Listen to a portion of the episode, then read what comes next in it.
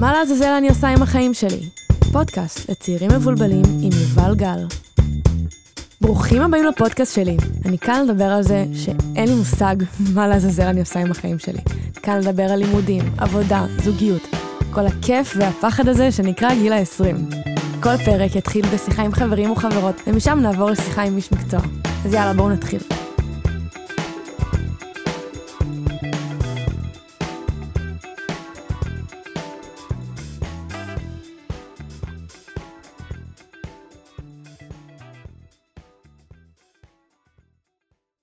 שלום, מה שלומכם? שלום שלום. שלום. אני כאן עם גל רובינשטיין ויונתן גילת. אה, אי אפשר לדבר על להיות צעירים ומבולבלים בלי לגעת בצבא ובלי להתייחס לצבא. רובנו שירתנו בצבא או שירות לאומי או כל אחד אה, במסגרת שלו, וגם הרבה מאיתנו המשיכו לקבע. אז יושבים איתי כאן אה, יונתן שהוא בצבא עכשיו, וגל שהשתחרר מקבע. אז תציגו אתכם. אני גל, בן 24 מאשדוד. Uh, היום אני סטודנט להנדסת חשמל למחשבים, שנה שנייה. Uh, אז בעצם אני שירתתי בחיל הים, בשייטת 3. זו בעצם יחידה של uh, ספינות טילים. התפקיד שלי על הספינה היה להיות uh, אחראי על כל מערכות המקם. אני המשכתי אחר כך uh, עוד חצי שנה של שירות קבע. אז אני יונתן, בן 24 מתל אביב. התגייסתי ביולי 15 לתלפיות. שלוש וקצת שנים של מסלול, ואז, של... ואז שש שנים של קבע. בקטנה. וקצת. מי סופר? כן. הוצבתי ב-81, שזה יחידה כזו של הנדסה, ולפני שנה בערך עברתי ל... 8200 ועכשיו אני מפתח, אה, מפתח תוכנה. השירות שלי עד עכשיו נשארו לי עוד שנתיים וחצי לקבע. קצר ולעניין. אה, וואי, ממש קצת באופן יחסי לשלוש מאות שנה שחתמת. כן, כן. אז את יונתן אנחנו מכירים לפני זה, למדנו ביחד בחטיבה ובתיכון, אה, ואת גל הכרתי היום. נכון, נכון מאוד. אנחנו דרך חבר משותף, אז יאללה בואו נתחיל. הדבר הראשון שעולה לי לראש שחושבים על קבע זה מחויבות, שבתור מישהי בת 24 זאת לא מילה שאני מכירה כל כך. איך אפשר להתחייב ולקבל החלטה אמ, לפני שיודעים לאן נכנסים? זהו, אז אה, בעצם נראה לי זה שהייתי כבר בצבא, נראה לי זה עזר לי כי אני ידעתי בעצם לאן אני נכנס, ידעתי מה התפקיד פחות או יותר שאני הולך לעשות. אז uh, את באה כבר עם איזשהו ניסיון שצברת במשך uh, שירות החובה שלך, ובגלל זה נראה לי עניין המחויבות הוא, הוא כן, זה, זה משהו שעולה לך, אבל פחות uh, ככה תופס אותך כ, כאחד משיקולים שאת, uh, האם להיכנס לקבע או לא, כי בסוף את באה עם איזשהו ניסיון, את הולכת להמשיך לעשות את מה שעשית, uh, בסוף זה משהו לדעתי שהוא בא לך לחוות, בא לך לעשות uh, את ה... לקבל את האחריות הזאת.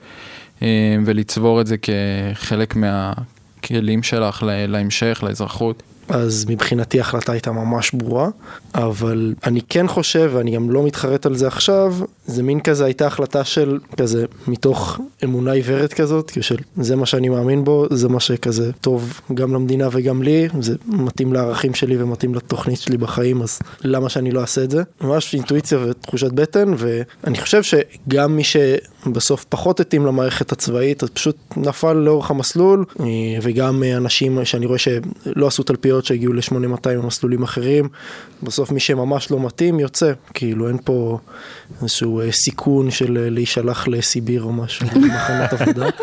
אה, בוא, היית באוניברסיטה העברית בהכשרה שלך. קרוב. קרוב לסיביר. כן יש לזה איזושהי השפעה שאני אוהב, שיש לי איזושהי ודאות לגבי העתיד שלי, ואז אני גם יכול לתכנן דברים בצורה שאני הרבה יותר מרגיש איתה נוח. ומשם עולה השאלה בהקשר למחויבות, אתם חושבים שזה הפך אתכם לאנשים מחויבים יותר בתחומים אחרים בחיים שלכם? האמת שאצל חברים שלי זה נורא בולט. כאילו רוב החבר'ה מהמחזור שלי בזוגיות ארוכה. כמה, כאילו אנחנו בני 24. יש שם כמה נשואים גם במחזור. כן, ויש כמה חבר'ה שנשואים כבר, בגיל 24, כן. אה, לא דתיים. חשוב לציין. כן. כן, אני באמת מאמין שזה משפיע על זה. כן. אה, יוצא לכם להשוות את עצמכם לאנשים בני גילכם מבחינת אה, אני נשאר מאחור או אני התעכבתי בתקופת זמן הזאת בצבא, אתם מסתכלים כאילו לצדדים? זה כן משפיע המעגל החברתי שלך. במקרה שלי, רוב החברים הטובים שלי דווקא כן המשיכו לקבע. גם אם חלקם היו ב-8200, או חלקם היו איתי ביחידה, וממש כאילו המשכנו, עשינו את הצעד הזה של הקבע ביחד.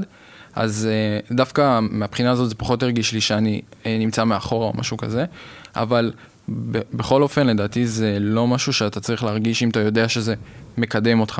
כאילו בסוף כל אחד יש לו את המסלול שלו.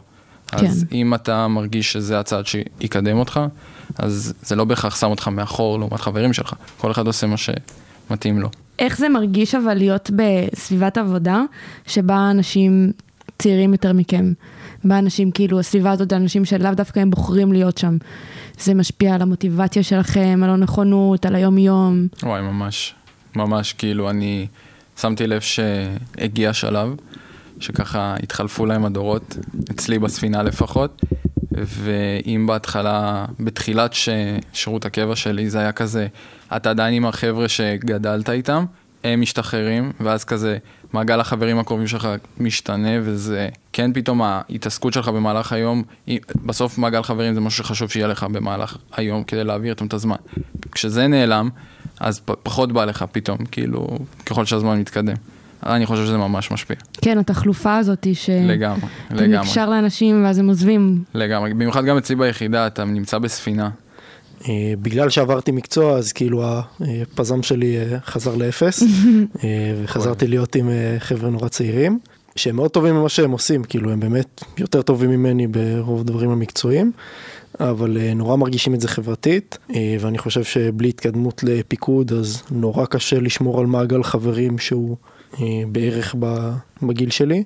אה, אני חושב שזה סופר תלוי תפקיד, וזה כן שיקול משמעותי בבחירת תפקיד. כאילו, אני חושב שכן, אה, אם בן אדם מתלבט אם לחתום עוד קבע, אז צריך שיהיה לו טוב בתפקיד הזה. יוצא לכם שעולה לכם השאלה, מה אם? מה אם אני אשתחרר ואני כאילו מפספס בחוץ, או מה אם הייתי נשאר בצבא?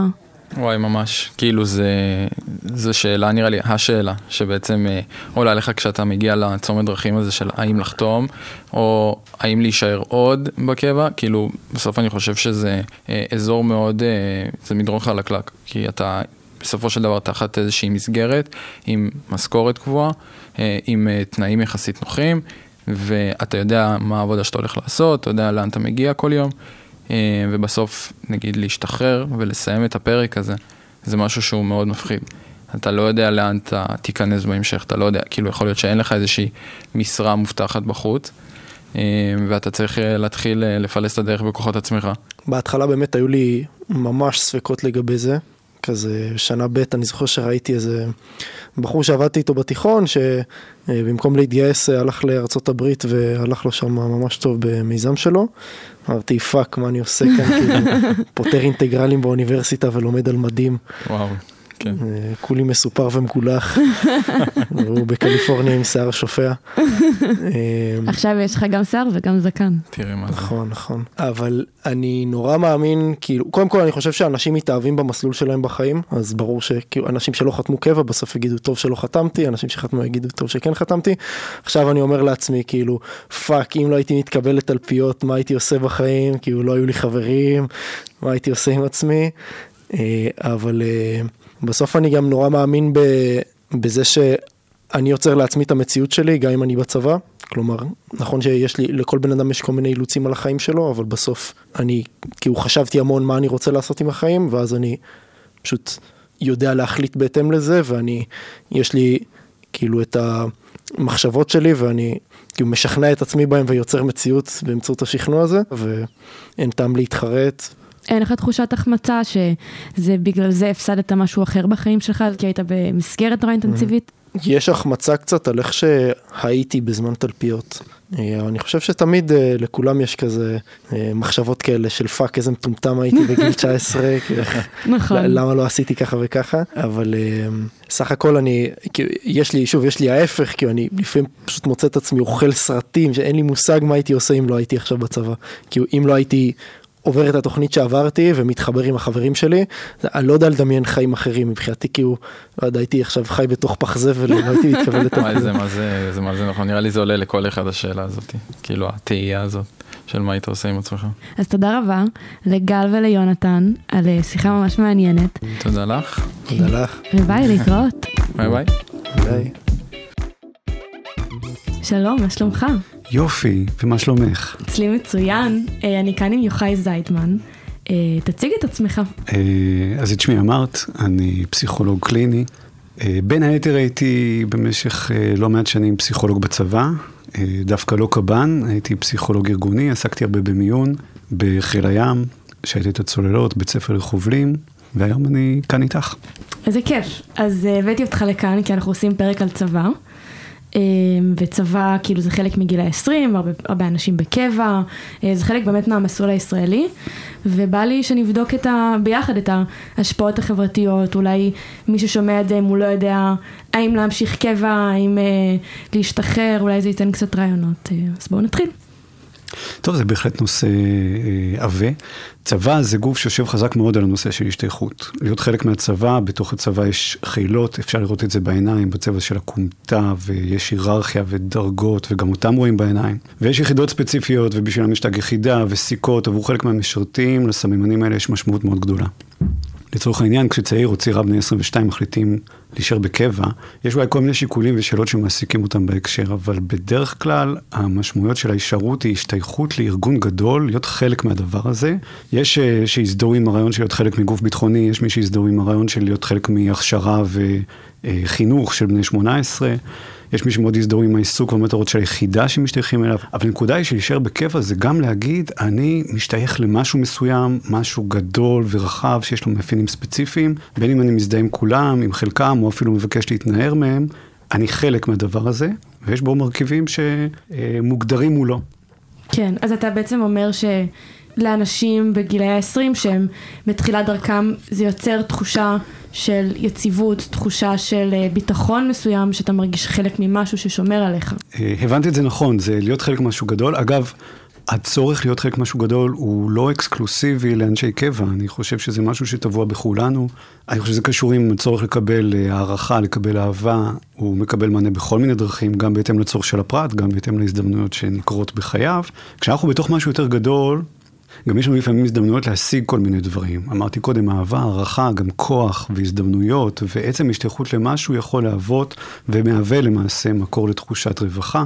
מרגיש לי שמה שאמרת כזה על הכוח, שבגילי ה-20 אנחנו מאוד בתחילת דרכנו, שאנחנו נמצאים במסגרת כזאת שיכולה לתת לנו משמעות ותפקיד, ואם חס וחלילה נטעה או ניפול, יש מי שיתפוס, וזה נותן תחושה כזאת של יציבות, שזה לא משהו, שאמרתי את זה בשיחה בהתחלה עם הבנים, אני בת 24, אני לא חווה הרבה יציבות בתחומים בחיים. אני חושב שיציבות וקביעות, אלו מושגים ש... ראוי להתעכב עליהם. זה משהו שהוא חוצה תרבויות וקשור בסופו, דבר, בסופו של דבר עם בריאות נפשית. להישאר בקבע מביא איתו הרבה מהרעיון של קביעות ויציבות, זה גם אותו שורש, קבע וקביעות, כן. יכול ששמתם לב. נכון שבתוך הצבא יש דינמיות ויש מוביליות וגם בצבא מחליפים תפקיד כל שנתיים. אבל המסגרת היא ברורה, המדים הם מדים, דרגות וכולי. אני חושב שמי שנשאר בקבע, אולי עושה את זה מסיבות שאני לא יודע להגיד בוודאות מהן, אבל הוא בהכרח מקבל משהו שקשור בקביעות ויציבות. אלו דברים שנותנים ביטחון, מרגיעים, קל לראות את זה למשל בתנאי שכר. אולי בסטארט-אפ אפשר להרוויח פי שניים ויותר, אבל בצבא אין אפשרות של לסגור את העסק, ולא תלויים במשקיעים או מתחרים, לפחות לא בהיבטי הפרנסה. הביטחון האישי שמושג באמצעות היציבות הוא כמובן לא בחינם. משלמים עליו במטבעות אפשריים לחלק מאיתנו של פחות אפשרות להגשמה עצמית. אני חושב שערך מרכזי שהשתלט על סדר היום הוא הגשמה עצמית. אנשים יעזבו עבודה כי מרגישים שלא ממצים את עצמם בעבודה הנוכחית, גם אם היא מתגמלת ומעניינת יחסית. ואנשים נפרדים אחרי שנים כי מרגישים שלא מבטאים את עצמם בתוך הקשר, וזה דיבור שלא היית מוצאת כמעט בעבר, הלא יותר מדי רחוק. אז מה שאתה בעצם אומר, ש... בעולם של היום הערך, הערכים השתנו מעולם בעבר שהיה יותר לכיוון של יציבות, היום יותר רוצים אה, להגשים את עצמנו, אז מה גורם לאנשים כן לבחור בקריירה צבאית, אם הערכים של, סט הערכים שלי השתנה? לגבי הדור אה, שאת משתייכת אליו, אה, אני חושב שאתם עמוק בתוך זה, זאת אומרת, אתם מבקשים להגשים את עצמכם, אתם מבקשים לבטא את עצמכם, לחיות את החיים שלכם. אה, יש את הביטוי הזה, האמת שלי, שהיום אומרים אותו, אני חושב, יותר מפעם. ואני חושב שאתם גם עדיין אה, בני אדם. אה, אומנם קצת שונים, כל דור פה משתנה, וגם נראה כן. כאילו הדורות משתנים מאוד מאוד מהר, אבל יש כל מיני צרכים בסיסיים, כמו שנשארו אצל אותו תינוק ואצל אותו פעוט, אני חושב שגם אצל המבוגר יש עדיין צד שכמה לבטיחות. וליציבות ולמשהו שאפשר להגיד עליו, זה זה. אני מסתכל על התקופה הזאת, נגיד, של אה, שחרור מהצבא, לא אלה שנשארים בקבע. יש הרבה אנשים שברגעים האלה מרגישים ש... השמיים הם הגבול ויש המון אפשרויות, זה יכול להיות גם מלחיץ וגם אה, ממלא בתקווה ובהתרגשות. ואז לאט לאט מקבלים כל מיני החלטות שבמובן מסוים סוגרות את האופציות. סוגרות אותן בכיוון שאולי אנחנו רוצים ובוחרים, אבל הן סוגרות את האופציות. והדבר הזה בעצם עובד בצורה דיאלקטית, בכוחות בשני כיוונים מנוגדים. האחד, שבאמת אה, נותן איזו הרגעה של כן, זה מה שאני הולכת לעשות, או זה מי שאני הולך להיות, או אלה החיים שהולכים להיות לי. והכוח השני, שיש בו איזשהו צער על, אה, על, אה, אז אני כבר לא אהיה רופא, או סיפור הזה להיות אה, דוגמנית. כן. חשבתי אולי את הכמה שנים האלה בדרום אפריקה, או מה שזה לא יהיה, זה, זה כבר לא יהיה אפשרי.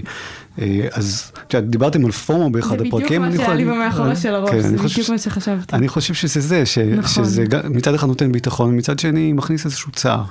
אז באמת אה, ריבוי אפשרויות וריבוי בחירות, אה, לא יודע אם זה בדיוק הנושא של הפודקאסט כן. הזה, אבל אה, זה דבר שמצד אחד מביא הרבה רווחה, כי בעצם נכון. מרגיש שפע ומרגיש שיש אפשרות לבחור. אתה יודע, נגיד, מה זה כסף בעולם הזה? כסף זה גם אפשרות לבחור. אז הרבה אפשרויות, רווחה. מצד שני, הרבה אפשרויות, חרדה. אני עכשיו מצטער על כל מה שלא נשאר, אבל אני כבר אחרי רגע הבחירה. כן. אז חזרה לגיל 20 וקצת, אה, משתחרר מהצבא, אם אני משתחרר מהצבא, כל כך הרבה אפשרות ולהתחיל לסגור אותן. במובן הזה, ללכת על שירות קבע, יכול להיות שהוא משהה את הבחירה, ויכול להיות שהוא כבר הבחירה בעצמה, עבור מי שבאמת אומר, זה לא עכשיו 6-7 אה, שנים ונראה את ההמשך, אלא אלה הולכים להיות החיים שלי עכשיו. אז האם בזכות הערכים של הצבא, והאם בזכות המסגרת, זה גורם לנו להיות יותר מחויבים לדברים בחיים שלנו? אני לא מכיר עדיין את הצבא שיכול לגרום לאנשים אה, להתחתן מוקדם. אני חושב שיש סבירות שלמסלול שאליו הוא הגיע מגיעים מלכתחילה אנשים מגוונים, כן? כל אדם כן. הוא עולם, אבל מגיעים אנשים שמביאים איתם גם איזושהי נטייה בכל זאת ליציבות. כלומר, אדם אה, ש... חווה את עצמו כפרפר אנושי, מישהו שחייב להיות כל כמה זמן במקום אחר, רוצה להמציא את עצמו מחדש, לפחות בגיל הזה. אני לא רואה אותו הולך לתלפיות, אני גם לא רואה אותו הולך לטיס, אני... אפילו לא חותם קבע עוד אחרי השירות הצבאי שלו. בואי נסכים על להתגייס לצבא, כן? גם שלוש mm. שנים זה הרבה זמן. תראי... זה אה, ביצה ותרנגולת בעצם, אז אנשים משכו. הדימוי של הביצה ותרנגולת זה בעצם הדימוי שהיה לי כששאלתי את השאלה, זאת אומרת, אה, איך הם באים. אני חושב שהם באים קצת, מקבלים קצת, ויש כאלה שזה תופס להם. אני חושב שהמוטיבציה הגבוהה, שנשענת על כל מיני גורמים בשלב הזה של החיים, היא כמו דורסת את שאר המשמעויות. וזה קורה לנו בעוד מקומות בחיים. כשאנחנו מאוד רוצים משהו, מאיזה סיבה, אנחנו ננסה להשיג אותו, גם במחיר גבוה, גם בלי להבין לעומק את המשמעות של המחיר הזה. אפשר להסתכל על רגעים בחיים שבהם מתקבלת החלטה, לפעמים פורמלית, לפעמים לא פורמלית, ולשאול, האם ידענו על מה אנחנו מחליטים כשהחלטנו? דווקא ההחלטה בגיל 22 להישאר בקבע, היא בעיניי החלטה שיכולה להגיע מבסיס מושכל יותר יחסית, כי אדם שמחליט על זה יודע משהו על הצבא. הוא יודע על היחידה שהוא נשאר בה, הוא יודע משהו על האפשרויות של הקידום שלו, על הגמישות של התפקיד, על נקודות היציאה האפשריות והמשמעויות שלהן. הרבה פעמים החלטה היא לא עד הפנסיה, אלא על כמה שנים, היום בניגוד לעבר, לצד יש כמה צמתי פרידה מובנים, שבהם כל צד יכול להחליט אה, לסיים את ההתקשרות, כשאני חושבת גם על הצבא, כאילו מעבר למה שדיברנו על היציבות, המחויבות והערכים שלנו, בסופו של דבר זה אנשים, הרוב לפחות, שהם 18 עד 20, 22, כאילו זה מקום צעיר, זה רוח אה, אווירה צעירה. כאילו אני אומרת לעצמי, וואי, הוא לא מתבאס לעבוד עם ילדים בני 18 שהכריחו אותם להיות שם? כן, תראי, אפשר לומר קודם כל שזה מקום שיש בו צעירים, ושצעירים מחזיקים חלק גדול מהעבודה, בין אם זה לוחמה ובין אם זה עבודות מסוג אחר. אה, להיות אה, אמון על ארגון כזה, לשרת בתוך ארגון כזה, בהכרח גם מחבר את מי שנמצא שם עם הצעירים. אה, לאדם בן 24-25, מצד אחד לעבוד צמוד עם בני 19, יכול להגיד, אני תקוע פה, ונגיד חבר שלי עכשיו באזרחות במקום אחר. מצד שני, אני מזכיר, הוא גם נמצא עם אנשים יותר מבוגרים, וגם מגיע איזה רגע, הרווח והתועלת עולים על המחיר. כלומר, החיבור לצעירים משאיר בעצם את מי שמחובר אליהם גם קצת צעיר, בין אם זה בשפה, בסגנון, ואמרתי ככה קודם, שהדורות מתחלפים הרבה יותר מהר, והאופנות מתחלפות הרבה יותר מהר. בסדר? גם בצבא זה מתחלף מהר, כל שנתיים בערך יש תחלופה. זה תמיד היה כל שנתיים, אבל הייתה תקופה, אני זוכר נגיד שבמשך הרבה שנים פייסבוק היה הדבר של הצעירים. בסדר? נכון. עכשיו, את תמצאי עדיין אנשים שאומרים, אה, פייסבוק, פייסבוק זה כבר לא הצעירים, אינסטגרם זה הצעירים, אבל נדמה לי שזה לא לא, הדיבור, אינסטגרם זה לא. הצעירים, וטיק טוק זה גם תכף לא יהיה צעירים, בטח יש נכון. משהו, משהו אחר. עכשיו, זה אה, לא מתחלף בצורה ליניארית, זה מתחלף הרבה יותר מהר והרבה יותר חזק, ובעצם מי שמנתק מגע עם הצעירים, זה בסדר גמור, אני לא אגיד איזה שום דבר שיפוטי, אבל הוא בעצם נשאר גם קצת מנותק מהצעירים. יכול להיות טוב, יכול להיות לא טוב, יכול להיות בכלל לא על ציר ערכי, אבל כן להישאר באיזשהו קשר עם חניכים או צוערים בני 18, עם חיילים בני 19, ולשמוע את הדיבור שלהם ולראות את הבעיות שלהם ולהתעסק גם עם זה, כמובן בתוך עולם תוכן, כל, אה, כל אה, יחידה והעיסוק שלה, משאיר אה, איזושהי חדות ואיזושהי רעננות שפשוט לא תוכלי למצוא, אני חושב, בשום ארגון אחר. אולי, אולי ב, בתחום החינוך, בסדר? כן, בבתי ספר יש משהו נכון. מזה, אבל זה בא עם אתגרים מסוג אחר. נכון. לא, ילדים בתיכון זה בלתי נסבל. את חושבת? כן, אני נזכרת בי, זה נורא. ואני זוכרת את הסביבה שלי, מסכנים המורים. אבל אני מתעכבת איתך על החסרונות של זה. כי אני זוכרת את עצמי שהייתי בצבא, והייתה לי, היה את הקצינה שלי ומעליה הייתה הרמ"דית. והיא הייתה בת אה, בערך בסביבות הגיל השלושים, ובהיריון, וכאילו זאת הקריירה שלה. ומבחינתי, אם אני עושה טעות, לא אכפת לי, כאילו... אכפת לי, אני מרגישה מבואסת, הקצינה שלי מתבאסת עליי, עשיתי פשלה, אבל מבחינת הקצינה שלי, אני משפיעה עליה, וזאת הקריירה שלה. ומה שבשבילי זה כאילו תקופה חולפת, לא יודעת, זה באסה בשבילה שעשיתי את הטעות הזאת. כן, תראי, אני מרגיש איזשהו צורך אה, לצאת להגנת הצעירים. אה, אז כן, לרמ"דית אה, ששם בהיריון, אם פתאום חיילת שוכחת לבוא, או אני לא יודע מה הדבר הנורא שעשית, יכול להיות שיש לזה מחיר. אני חושב שכמו הרבה דברים, יובל, יש, יש רווח ויש מחיר. אני חושב שאם אנחנו היינו יכולים להחזיק בצורה מסוימת את סיפור חיינו ברקע של המעשים שלנו והמחשבות שלנו והרגשות והבחירות שלנו, יכול להיות שהיינו מקבלים משהו מלא יותר, עשיר יותר, מובן יותר, אולי גם כואב יותר, אבל יש בזה גם משהו בריא. ובכל מקרה, זה הסידור, כן? אותה בת 30, אני רוצה להגיד, היא בחרה. קצת נכון. לפני גיל 30, היא בחרה נכון. ללכת על הדבר הזה. אחד הדברים שאנחנו אומרים פה בפודקאסט זה איזה דברים אפשר לקחת בחשבון כשבוחרים את הבחירה הזו, מי שזה ממש ממש לא מתאים לה, שלא תלך על זה. יש גם את התחלופה של האנשים גם, גל אמר שהוא היה בספינה. אז בסופו של דבר מה שגרם לו להשתחרר זה כי החברים שלו התחלפו, והם ביחד כל היום בספינה. אז מצד אחד יש תקופות שזה יכול להיות נורא כיף, מצד שני יש תקופות שפתאום אה, אתה לא מוצא את עצמך חברתית. כן, אני מסכים איתך, ושוב, זה ה trade-off הזה. אם אפשר היה להיות כולנו ביחד, לאורך זמן, במקום הזה, היינו מקבלים הרבה ממה שאנחנו מסמנים כחשוב על, אה, על יציבות ועל אה, עומק. אבל יש שחיקה, ואנשים אה, רוצים להתקדם, אנשים גם צריכים להשתחרר ו- ולתרום ל- לכלכלה ולמשק, אם נסתכל על זה במונחים אלטרואיסטיים, או לחיות את חייהם, אם נסתכל על זה במונחים של הגשמה עצמית, והגיוני שחבריו ישתחררו. אני מניח שאולי מישהו או שניים מחבריו כן נשארו בסביבה, וכשאני חושב ככה על איש קבע צעיר, כנראה שזה מה שזה, הוא בודק מי עוד בסביבת הגיל שלו כן נשאר עם הסיפור הזה, ומתחבר איתו, או לחילופין, אם הוא מאוד רוצה להתחבר עם החבר'ה הצעירים, הוא מוצא את עצמו מבוגרים וזה מצליח, זה אפשרי, אבל כן, בהחלט, יש, אה, יש גם פרידה באירוע הזה. אמ, אז הגענו לסוף, וכל פרק אני תמיד מסיימת עם מין אה, נקודה למחשבה. אה, ואני רוצה לשאול אותך, אחרי שדיברנו על היתרונות, חסרונות, המשמעות, הערכים, מה היית ממליץ, בתור גם אה, מישהו שהיה בצבא, למישהו בגילי, שעכשיו באיזשהו צומת דרכים, להשתחרר, לחתום עוד קבע, מה עושים? אני חושב שהייתי מאחל ל... לאדם בגילך שמתלבט אם להישאר בצבא, ובכלל, אדם בגילך שמתלבט. אה, הייתי ממליץ לנסות להבין שני דברים. האחד, זה מה אני רוצה. ושאלה שקודמת לשאלה הזו, זה מי אני. אני חושב שהדברים האלה קשורים בעצם לשאלת הזהות ושאלת הרצון. אם אני אצליח לשים את ידיי על שתי התשובות האלה, אני חושב שיהיה לי הרבה, הרבה יותר קל להחליט האם להישאר בקבע, וגם להחליט דברים אחרים. מי אני בעצם, ומה אני רוצה. נכון, בעצם זה שנשאל את השאלה הזאת, זה כבר יחדד, כי לפעמים שח... זה לא, לא שואלים את עצמנו את זה. אני חושב שזאת שאלה שצריכה להיות ברקע של חיינו תמיד, ולקבל מין כזאת אה, הבלטה או מרקור או בולד או, או קו תחתון, בטח בגיל הזה, כי זה גיל שבו מקבלים החלטות, את יודעת, יש צעד אחורה, אפשר לקחת אחורה. הזכרנו אנשים שחותמים על קבע ומתחרטים, אני מכיר אנשים שבגיל 40 התחילו קריירה חדשה. זה בסדר גמור, לפעמים זאת הדרך, ועדיין אתם נמצאים בגיל שבו מקבלים החלטות משמעותיות מאוד על המשך החיים, לא על השנים הקרובות, על המשך החיים. אז אפילו שאפשר לקחת אחורה, ואפילו שבדרך כלל זה לא סופי, סופני. זה כן זמן מתאים לשאול את השאלות האלה. מי אני, מה אני רוצה, ומשם יותר קל להמשיך. אוקיי. טוב, אז תודה רבה, תודה שהתארחת, שמחתי. אה, ונתראה בפרק הבא. בכיף, ביי. ואל תשכחו לדרג את הפודקאסט, שיהיה חמישה כוכבים, תודה. ביי.